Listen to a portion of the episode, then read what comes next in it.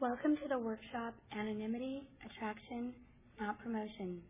My name is Julie. I am a compulsive overeater and the moderator for this session. Hi, Julie. Before we begin, please turn off your cell phones and pagers. This workshop is being taped. All opinions expressed by those who share are their own and are not necessarily those of OA as a whole. The format for this session is a reading, two speakers, ask it basket questions, and sharing on this topic. A basket with paper and pencil will be circulated for you to write any questions you may have for the speakers.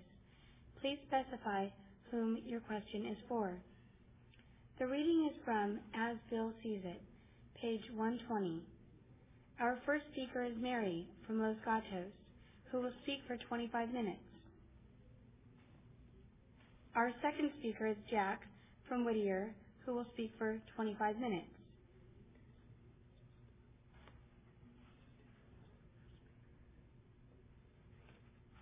I'd like to introduce Mary from Los Gatos, our first speaker.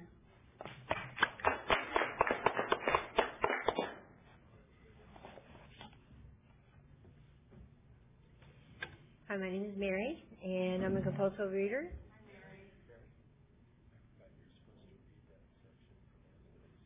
Okay, okay. Well, I'm glad everybody's here this morning.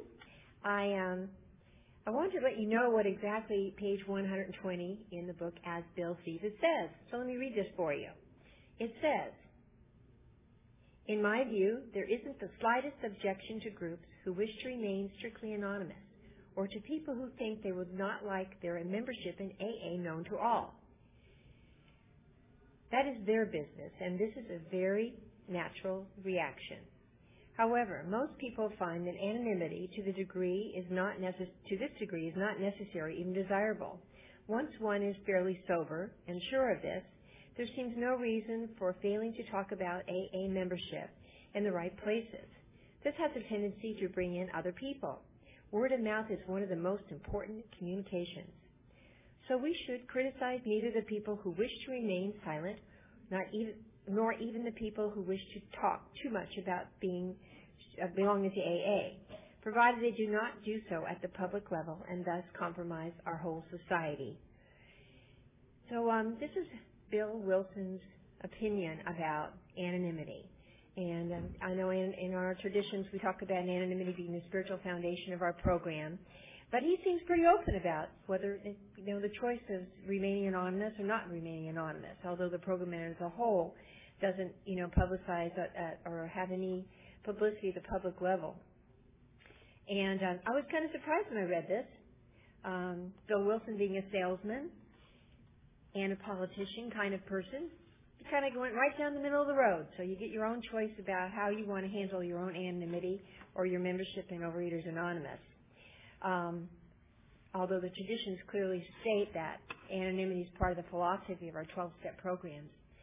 And I really was kind of glad about that. Um, you know, my issues with food, my issues with life, were very difficult to talk about with anybody. And uh, the idea that I could remain anonymous and not have uh, and not have to uh, um, really put out who I was, what I did, and stuff like that was very attractive to me about the uh, about 12-step programs.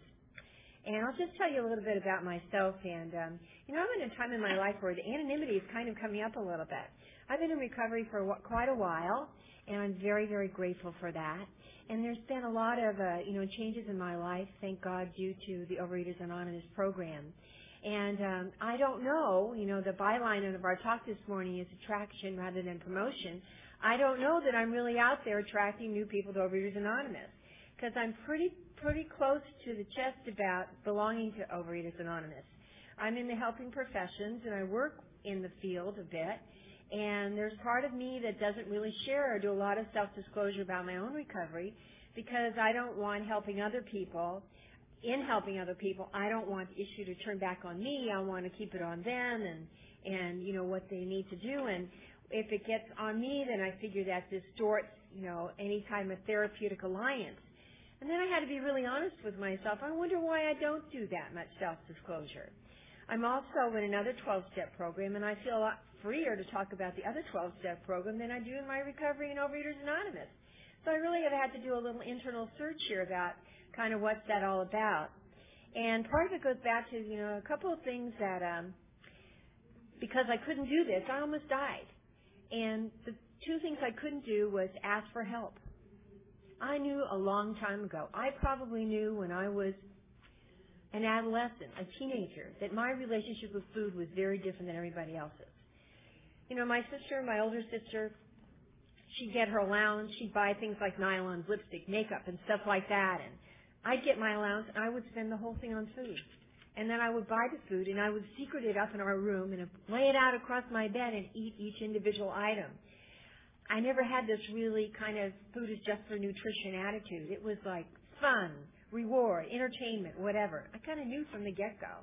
And things didn't get any better after that. Um, I also came from a, a family where um, there was a lot of conditional love. Now I realized that they were doing as where the times were, and at that time in parenting, you know, you didn't tell your kids you did a good job or stuff like that because you didn't want them to get a swelled head. Um, they called it silent praise. You know, you just didn't say anything if things were okay, but you were really right there if things weren't okay.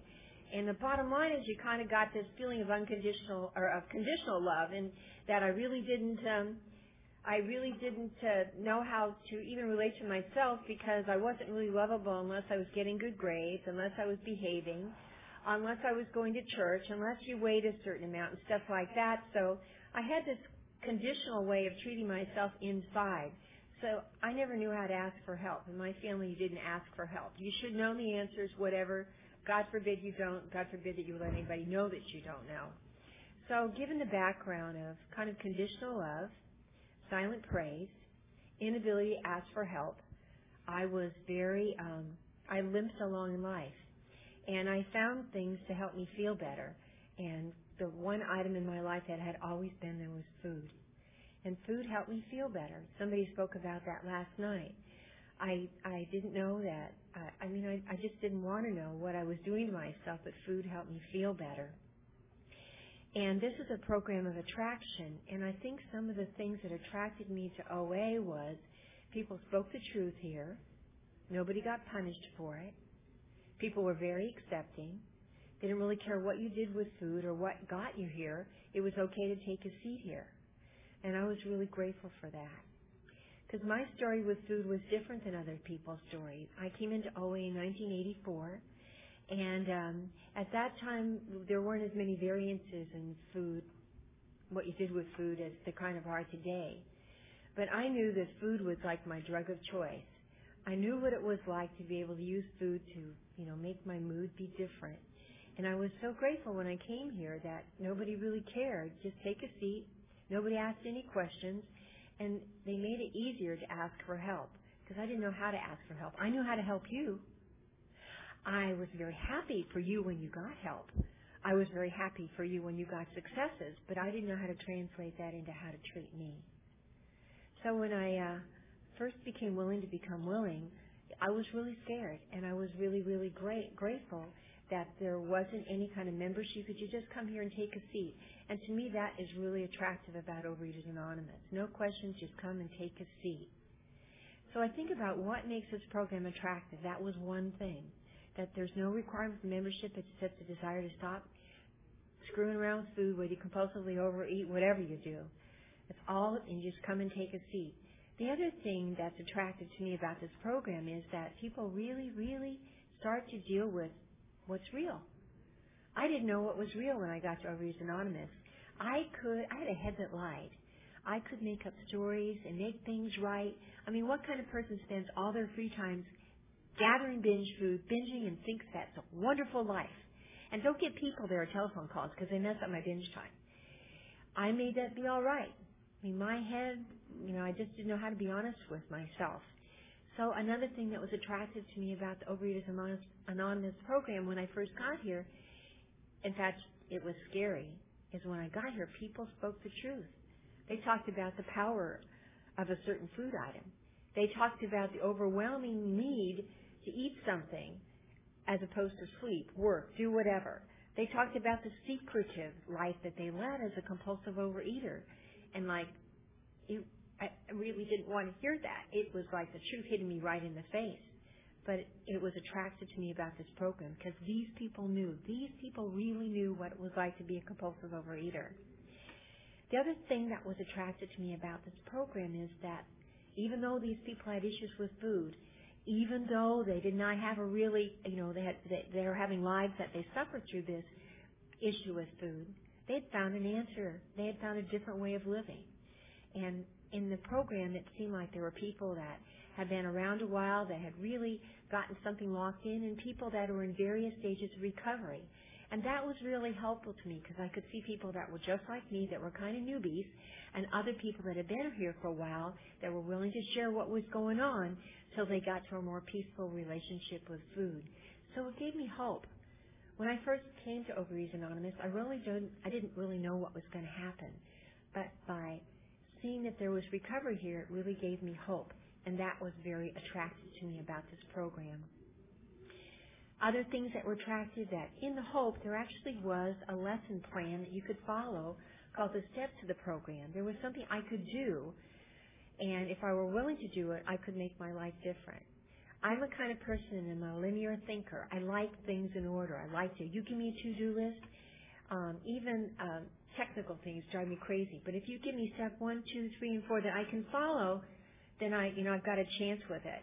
So I was glad there was like this kind of to-do list or a, some type of linear kind of way of helping you called the steps. I, at that time, I really didn't know it was going to take all of my life and effort to be able to do the steps, but I liked that there were steps. So it gave me hope that if I did certain things, that my I also could make my life different. And another thing that was very attractive to me, and kind of scary too, was that the way the program worked is that one person helped another person. That the person who was a compulsive overeater really knew what it was like. So as part of their recovery path, they would help the next person. And that was very attractive to me also. I don't know another organization that kind of works that way. Um, you know, out in the work world, in the family life, whatever, it's kind of get what you can, get yours. I got mine, hurry up and get yours. There wasn't this idea of here, let me help you get yours. I got a piece here, and this is what I did. And if you do this, I bet you'll get the same results. That's very attractive to me, that the way that a person recovers is to help the next recovering person. And I haven't spoken anything about the spirit, the smiles, the warmth, the hug about the people themselves in Overeaters Anonymous that was so attractive to me. There was a spirit, no matter what was going on in a person's life, other people would say, you'll get through it. It's going to be okay. Or you've got a victory. All right, we're going to celebrate it with you. We're here to support you. There was this brightness and this smile and very strange kind of humor. People really knew what it was like to binge and secret and start to talk about stuff and hide their lives from other people. Ha ha ha. It was kind of hard to laugh at myself when I first came here because I was thinking, yeah, I do that too, but I wasn't laughing about it. And it was so nice to have other people talk the truth out there and kind of laugh at it and say, you know, this is kind of silly. This is kind of crazy. That was very attractive to me because when I came to Overeaters Anonymous, I was a very, very depressed, glum person. And if you had my life, you'd be glum too. I, I, you know, I was, I was out of options. Food wasn't working anymore. I don't know about you guys, but food wasn't working anymore. That didn't mean I didn't stop compulsively overeating, but I knew that food wasn't working anymore. So the idea that I could make light of what was not very light in my life was very attractive to me about this program. And the people were very warm and very inviting and very kind. It was scary for me at first because I don't know about the rest of you, but I had this phobia about don't like me too much. That's I can't take all that. I was beating myself up so much inside my head. If you were nice to me, that would make me feel anxious. It was almost kind of I had a phobia about don't be too, don't be too nice to me. So it took me a while to be able to let people in let people be there. Let people be kind. Because inside myself, I wasn't very kind to myself. And as people were kind to me on the outside, inside, I started to be kinder to myself also.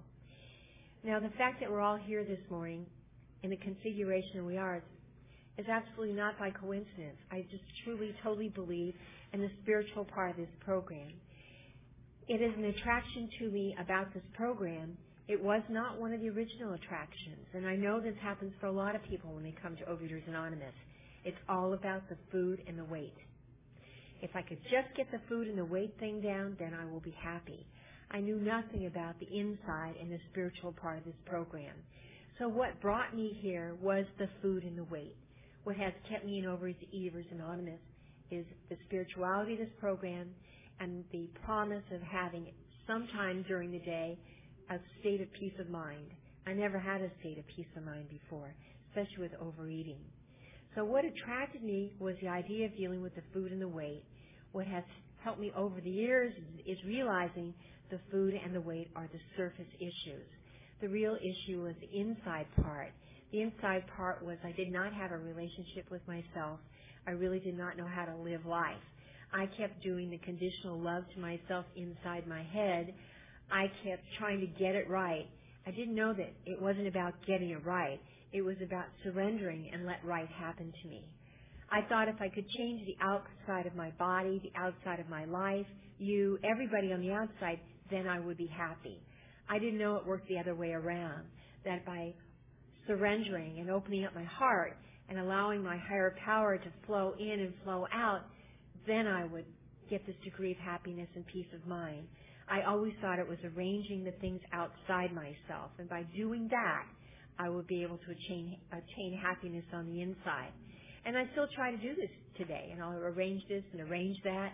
And when I get all anxious and all caught up, I go, uh, I think this is a place where you just surrender and let let God take over. And I felt that way about this morning, about you know our you know our session here this morning. And I thought, you know, this is this is in your hands, God. Whatever it is that needs to come out will be what comes out. And that's real different because I was the kind of person that kind of had to have everything A, B, C, subset, subset, subset. I was raised to have long-term goals, short, short-term goals. You better have your act in order, stuff like that. And the truth is, the exact opposite is the way that it's been my path to spirituality, my path to peace of mind. Now, this isn't something that has been uh, an overnight success at all. It's been very gradual, and I'm really grateful. You know, the promises say to us that they're fulfilled sometimes quickly and sometimes slowly. And I'm one of the slowly variety. And I'm really grateful that's really the slow variety. I believe my purpose in life is to learn and grow. I used to think my purpose in life was to accumulate and to achieve, but the truth is it's to learn and grow.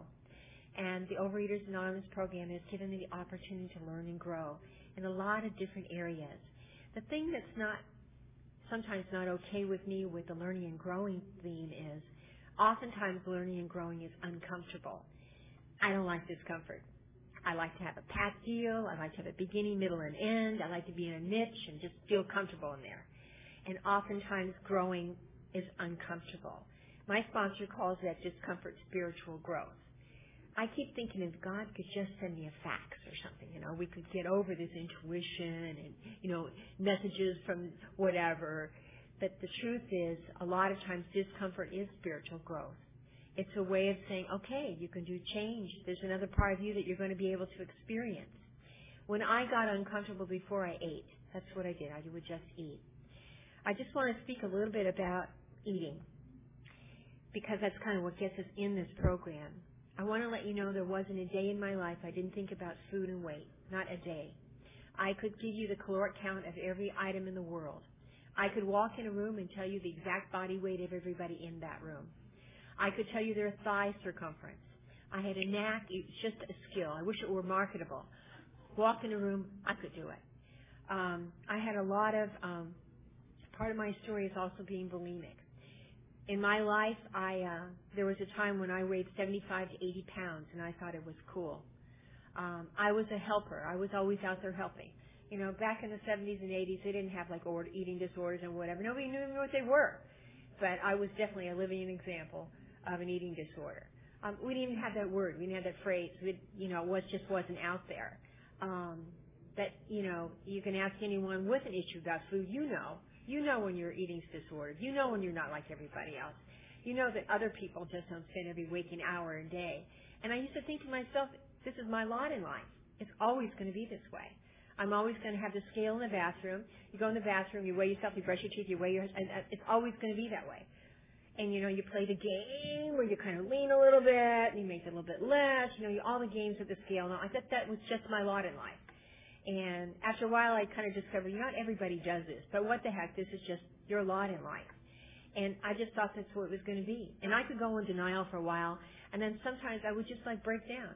And I would look in the mirror and I would just cry and cry and cry. And I would say to myself, what is wrong with you? There is something wrong with you. And inside of me, there was this little voice crying that would just say, somebody love me, somebody tell me I'm okay. I still get one from my throat when I think of that. And that's what it was about. I couldn't love me. I didn't know how to do that. And food really, really helped me not feel that feeling. It helped me not feel depressed. It helped me not feel that feeling of longing, that longing of somebody else to tell me I'm okay.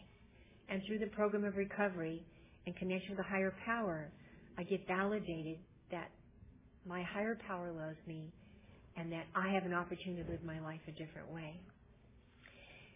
Now, part of um, the topic today about anonymity has to do with the traditions of our program, the Tradition 9 and Tradition 10. And I, I remember when I first got to this program, I thought that the traditions were a nice addition, but I really wasn't sure. You know, it seems to me the steps are important, but what's with the traditions?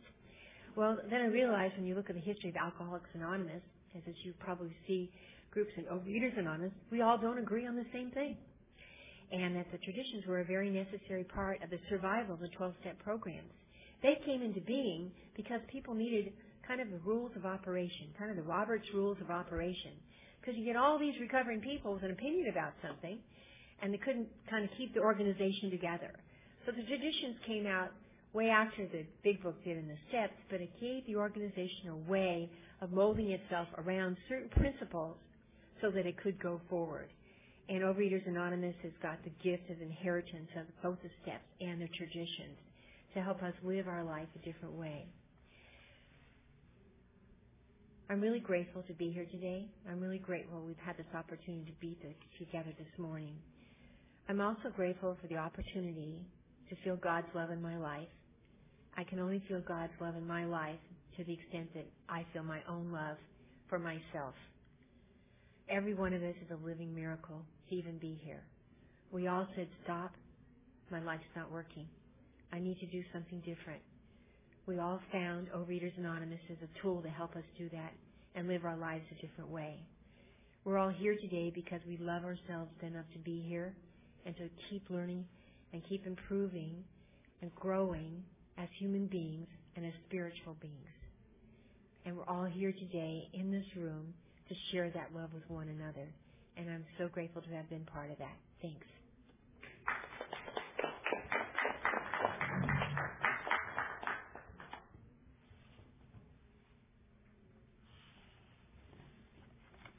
Our second speaker is Jack from Whittier, who will speak for 25 minutes.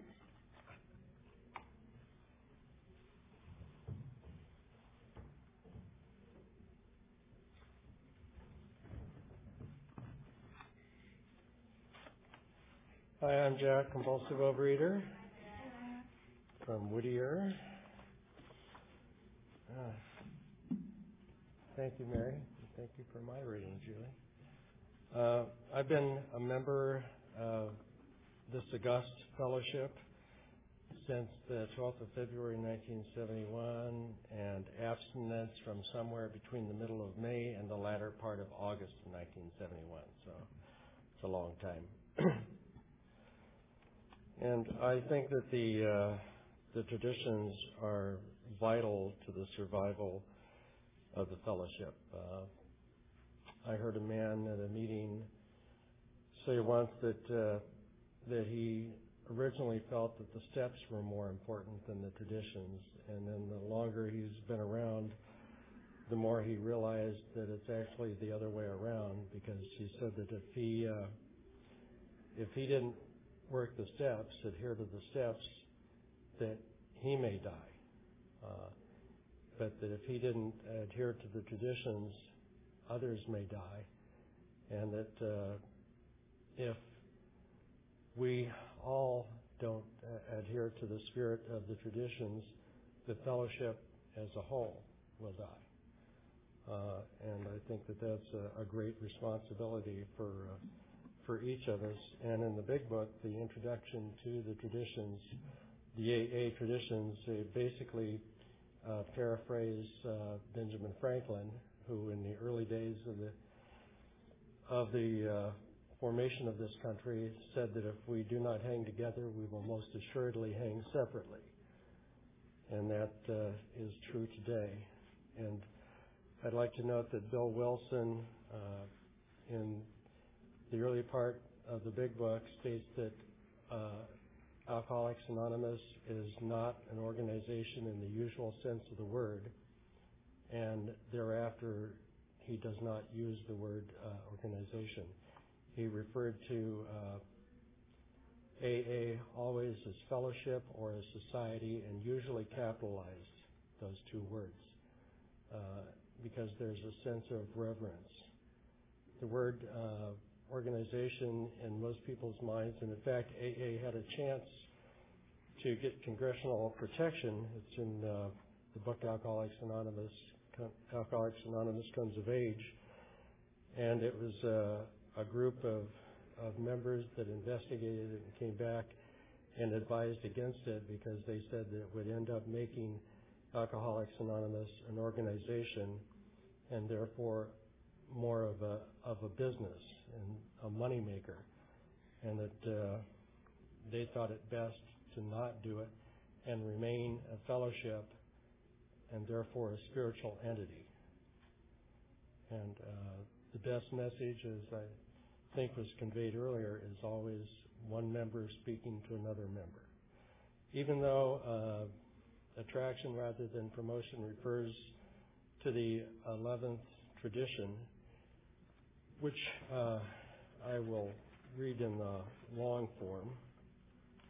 Uh, the long form is, uh, is very important, and it's on page 192 in uh, the AA 12 and 12. Our relations with the general public should be characterized by personal anonymity. We think AA ought to avoid sensational advertising. Our names and pictures as AA members ought not be broadcast, filmed, or publicly printed. Our public relations should be guided by this principle of attraction rather than promotion. There is never need to praise ourselves. We feel it better to let our friends recommend us. And, uh, you know, he states that in the early days there were many AA members who, who sought to uh, advertise themselves or the fellowship and do so in a very public manner, and that it was starting to get out of control, and they quickly realized that if they didn't uh, put the lid on it, it would end up being very detrimental to the society. And uh, fortunately for other fellowships, including Overeaters Anonymous, uh, they learned their lessons earlier and that can also be kind of unfortunate because people in another fellowship might say, well, that's for those alkies, and that doesn't have to be the case with us. But I think it has always proven to be the case. Um, and I I love this uh, this fellowship very much. Uh, it saved my life and I also uh, love Rozanne because without Rozanne, there wouldn't be an Overeaters Anonymous, and frankly, there wouldn't be the offshoots uh, that have developed over the years. And so uh, we all owe a great debt of gratitude uh, for her, for uh, staying around and not giving up. Um, and uh, a speaker once quoted Winston Churchill when he said that uh, Winston Churchill was asked to give a an address before a, a college class. I think it was a college class, and he went up, and as verbose as he could be, I understand that he said this: "Never give up, never give up, never, never, never give up." And he sat down.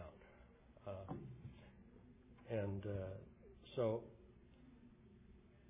while we can, uh, in in our own individual lives or whatever, we can publicize the heck out of ourselves.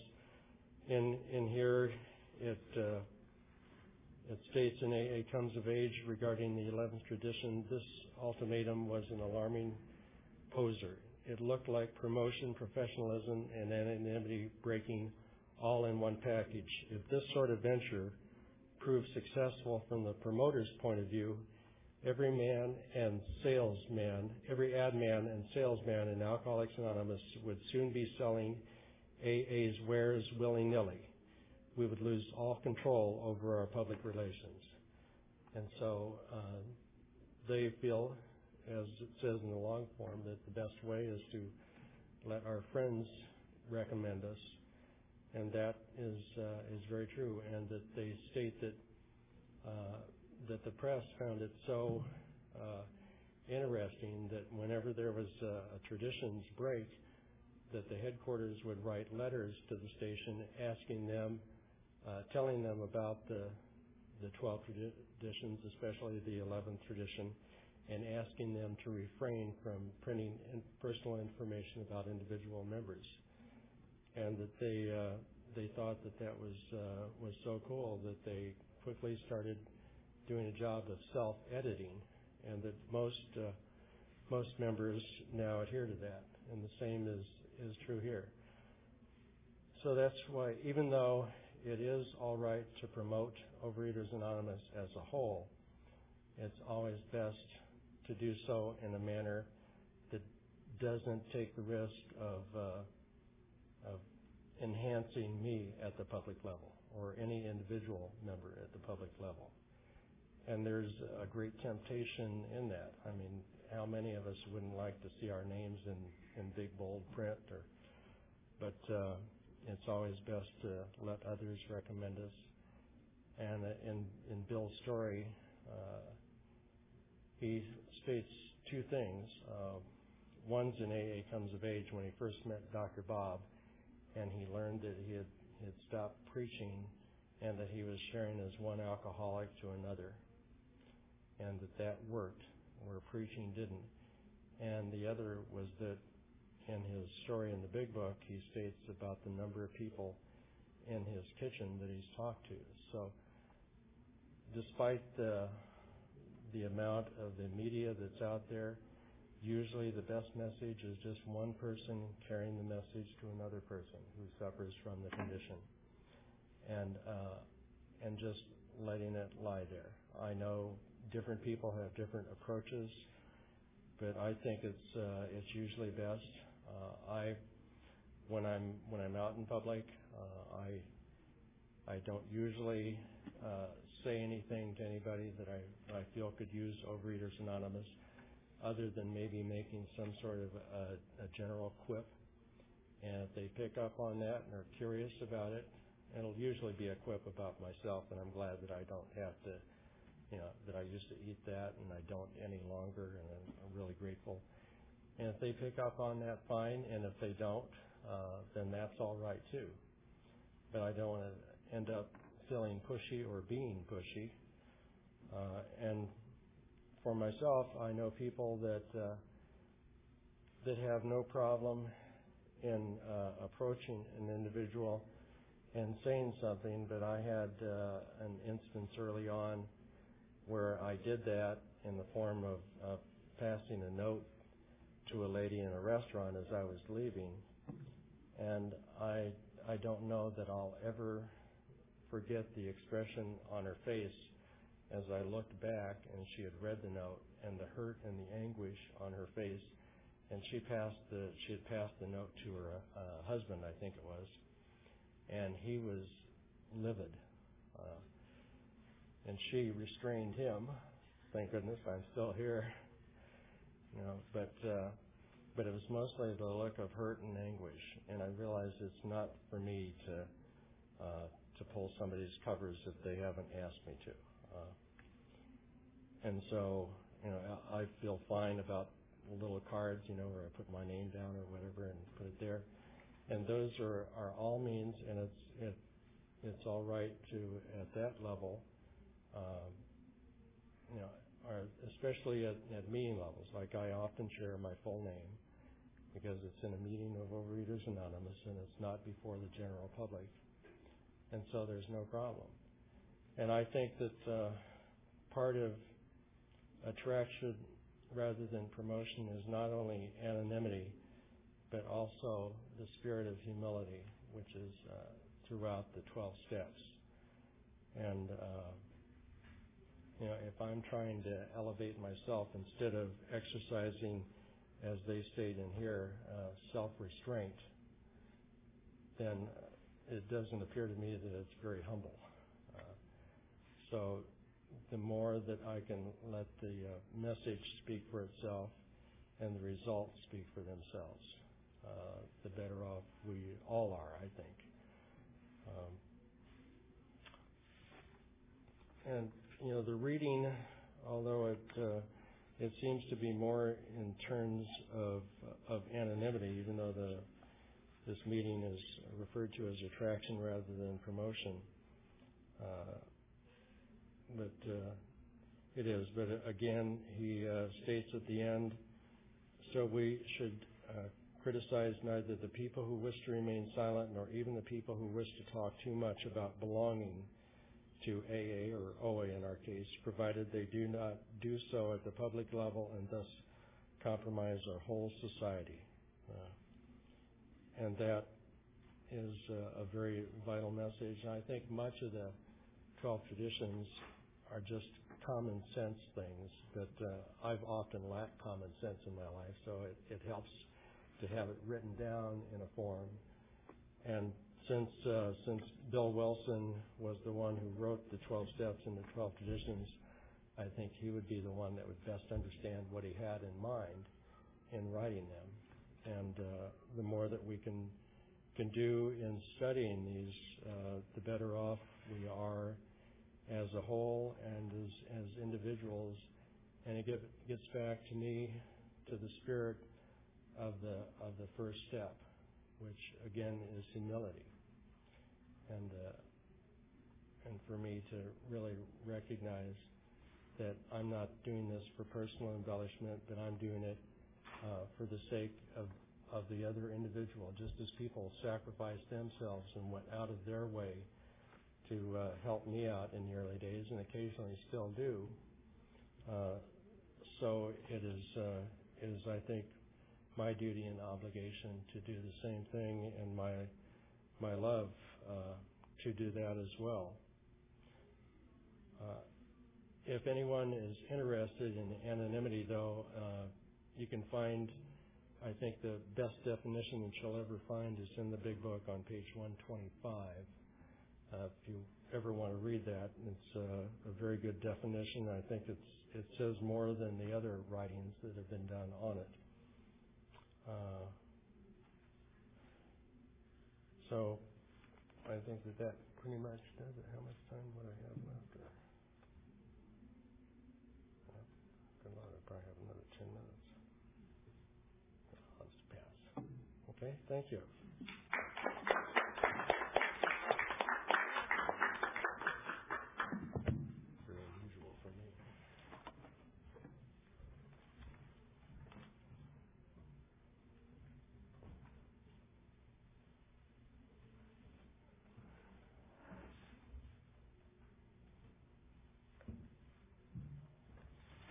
Thank you, Jack. We will now have 10 minutes of questions from the Ask It basket.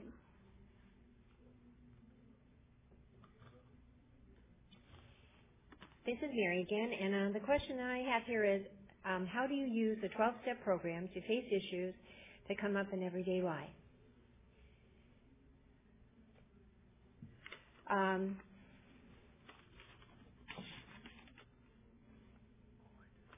Well, the way I use the 12-step program is a couple ways. My thinking is kind of 12-stepping out. Um, I spend a lot of time in the first step, kind of like what Jack said, and there's a lot of stuff that I'm powerless over, and I create unmanageability in my life. So I kind of look at things in that regard, like, okay, what's my part? What am I doing here? You know, that's contributing to making this, you know, big, a bigger mess. Um, okay, I'll give you an example. Work.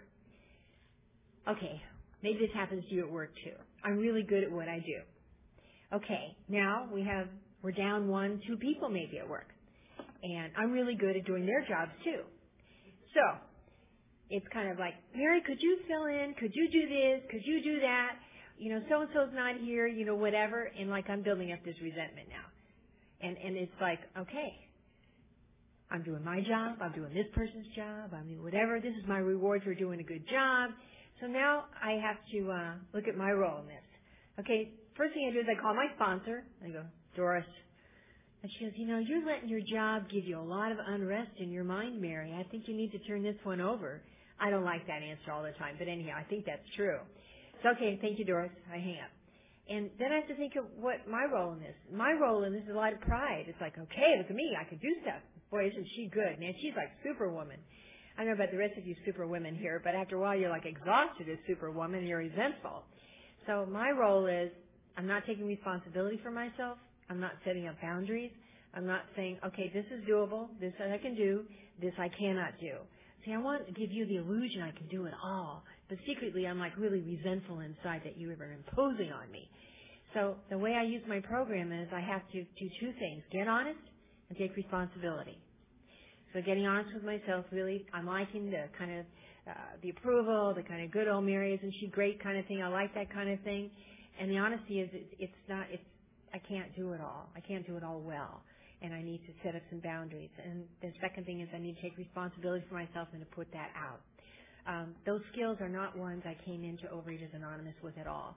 I did not know how to be self-honest. It was always your fault, and if you only knew. And I had no idea how to really take responsibility for myself. I used to be responsible. You know, I'm one of those people born with a big R, in the middle of forehead. You want a job done? Give it to Mary kind of person. But the truth is, I wasn't responsible for myself. So um, I use my program a lot.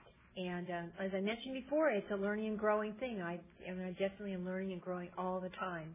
Um, and and um, you know, I and the, the thing that or the little tester that that I know that something's off base is when I get that slow burning resentment.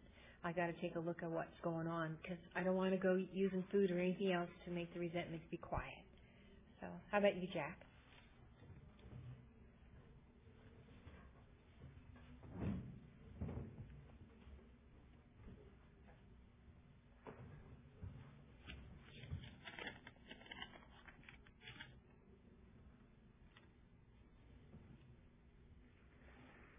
Yeah. Uh, and this this is, you know, one of the primary areas that I use the uh, the program with is just dealing with other other people in the fellowship. Uh, since I have the time available, I've been in a sense retired for several years now, so I have an opportunity to to share. And the main thing is whether in dealing with other people is to maintain anonymity, uh, which I do.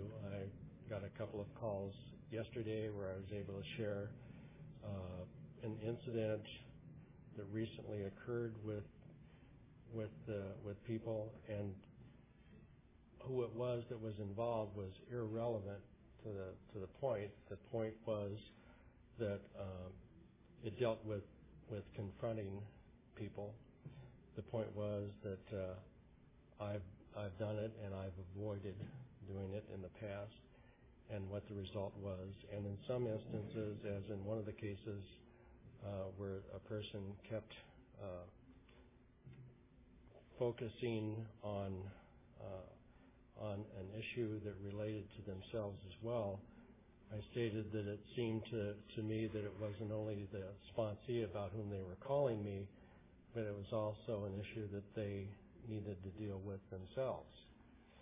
And uh, and so they were able to see that and uh, thank me for it.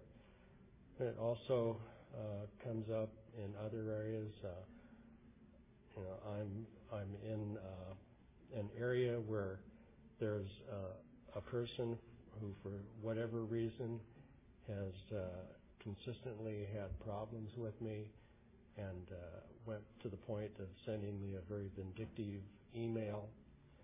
And my response was to do nothing uh, because if I did, I felt it would just end up escalating and it wouldn't be of any service. Uh, the only thing that was done is that uh, a talk was given amongst some of the other people about the importance of uh, of realizing that we're all in this thing together, and that personal uh, that we need to exercise uh, principles rather than personalities in all of our dealings.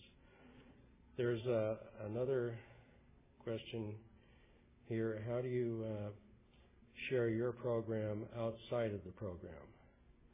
I related a little bit of that uh, earlier, but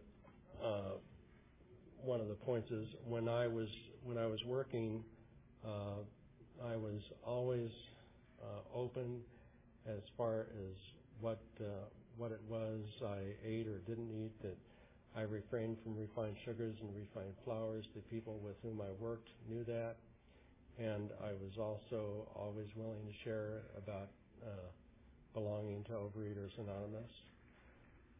And there's a there's a, a man uh, named Fred in the South Bay area, and uh, he expressed it very well one time. And when I heard him say it, I told him I'm going to quote you. So, uh, and he said that uh, his disease was stronger than his ability to protect his anonymity, which was was just great uh, because he uh, he realized that as as maybe I did in a, in a unique sense, that when there's a party at work or in another area and you're there and you, for whatever reason, may feel tempted to have something, if everybody or most of the people around you are aware of what you stay away from, uh, they can help you police yourself, which is really great. And they can ask you, you know, I know a person who's uh, was an employee in a supermarket chain, and they openly told uh, the management about the program and about the foods that they stayed away from, and asked them that if they saw them in a particular aisle or aisles of the store, to get on the, the speaker and say, you know, so and so, what are you doing in aisle nine, you know, whatever it was, and uh, and that's great. Uh, it can it can really help save the day. There was also someone recently who who shared that what they think about when they're going through issues is the after pitch. That when they're going through a problem, that they will end up at some point sharing about that at a meeting. And do they want to share that they went through the problem abstinently, or do they want to share that they went through the problem and wound up eating? And that's that's also a good way of looking at it. Because when I share about having gone through a personal difficulty, and I've dealt with a number of things, as as most of us have over the years, including uh, taking care of my uh, my father the last uh, four years of his life, uh, and there was a great. I was the primary uh, caregiver, and there was uh, a lot of even though I, I love my father very much, there was a lot of stuff involved and a lot of the emotional issues. And by the grace of God, uh, the abstinence I have remained intact. And it's always knowing that uh, that is the most important thing. Because with that, without that, I wouldn't have been able to be of service as I was. And I wouldn't be able to be of service to other people uh, nor would I be of much value to myself. And so that's extremely important. Would you like to say anything on that, Mary? Or there's one other here. Okay.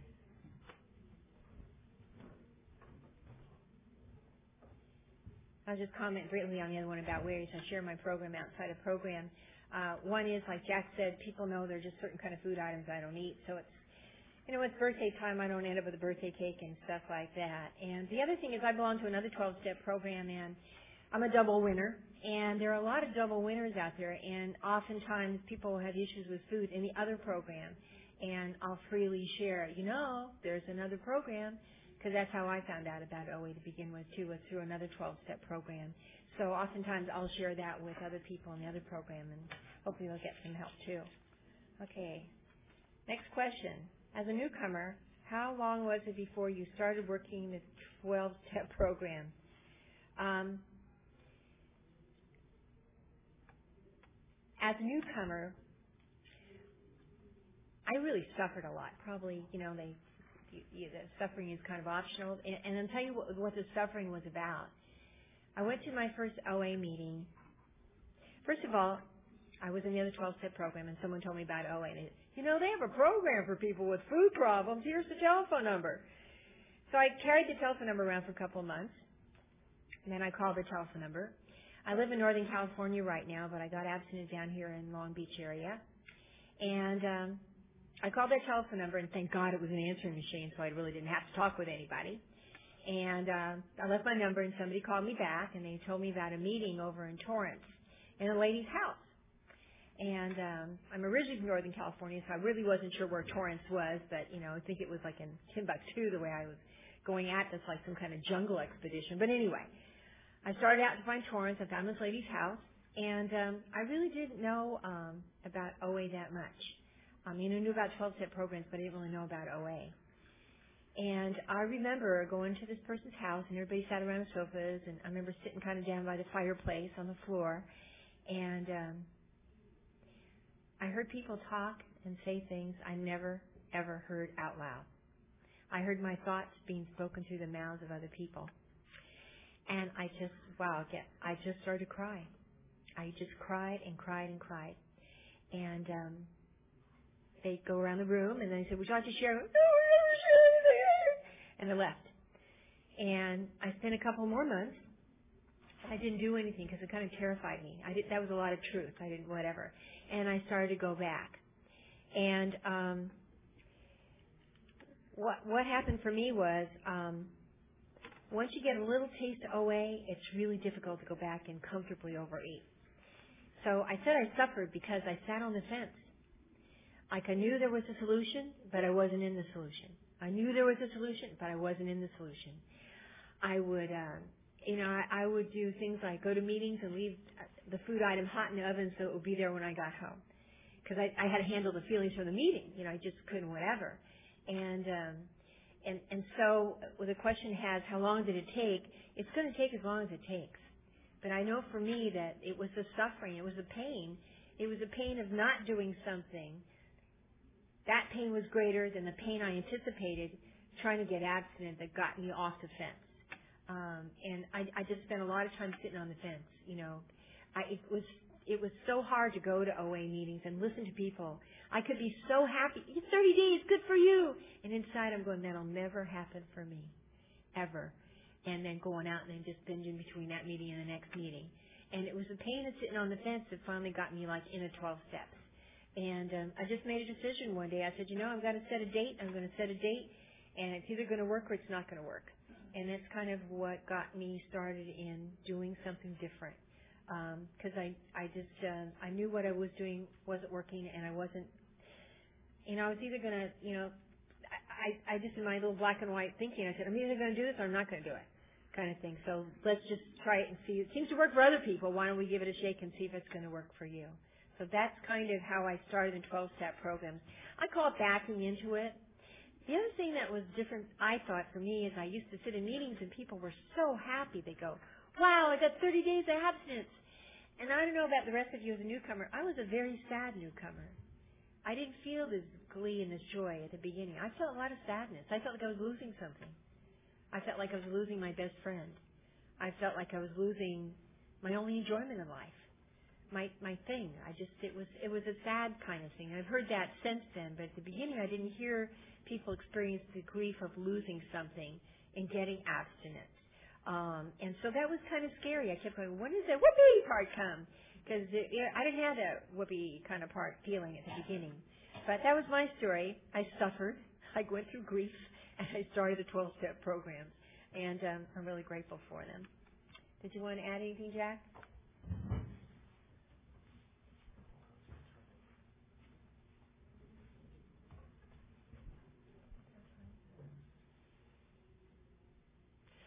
Well, uh, for myself as a, as a newcomer, in a sense, I I jumped right in. I got a sponsor. Uh, right away, and I actually started being of service at, uh, I found a meeting that I really liked, in fact, a couple of meetings. Uh, one of those meetings was about the, the same size and number of people that we had last night at the, uh, at the opening here. And, uh, that meeting consistently had uh, between three and five hundred people every Monday night. Uh, I haven't been to a meeting since uh, that was like it. Uh, so I got involved in uh, in service, and I remember uh, calling our founder Rozanne to ask her a question about something, and when she found out that you know how involved I was, she complimented me uh, for you know diving in right away in a manner of speaking and, and getting involved, and uh, so I think that uh, that service is uh, is very important. But in order to really give give service, I think it also helps to be uh, growing in awareness uh, of the program and of working it in my or our individual lives. And uh, the lady who saved my life took care of that because she was, uh, you know, people talk about following your sponsor's suggestions. Well, she didn't give suggestions. She gave directions, uh, and it was uh, follow it or else. And I'm very grateful for that. And whenever I uh, I call her, I express my love and admiration for her. Uh, so.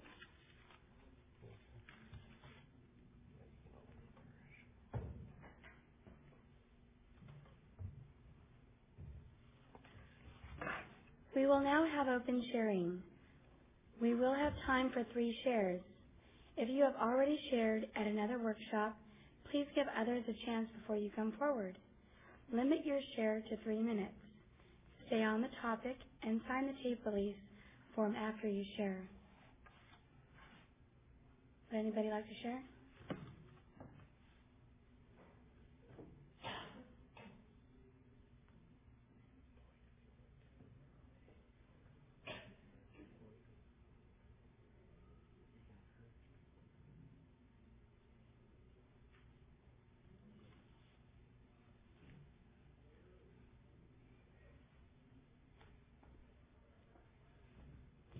Hi, my name is Hope. I'm a compulsive overeater.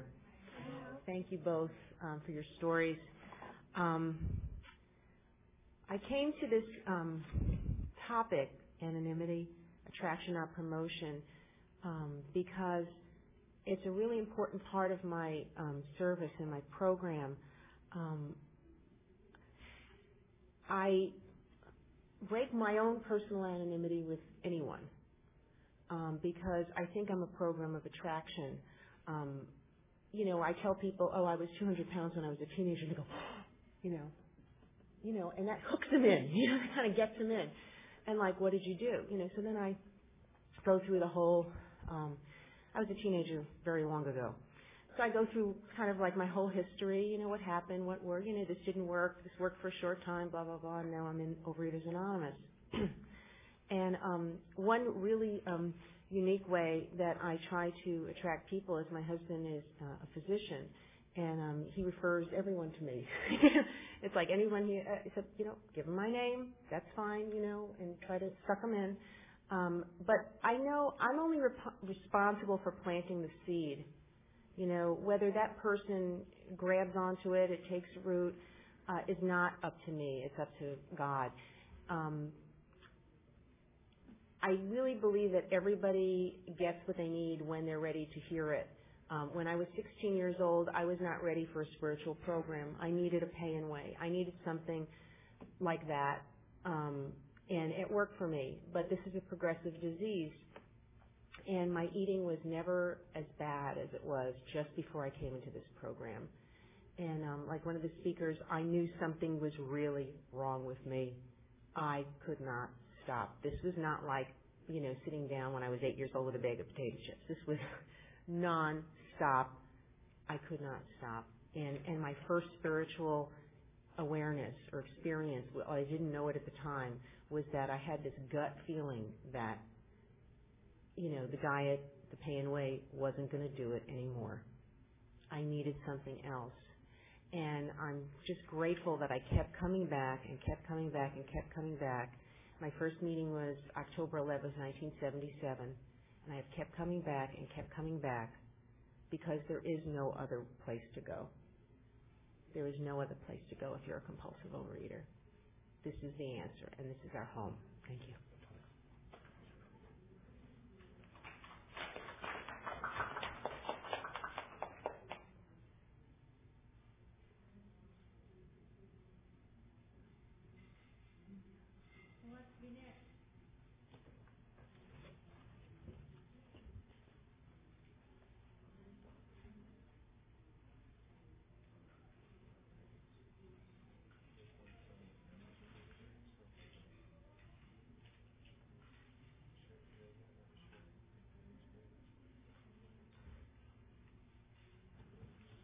Anybody else like to share on anonymity?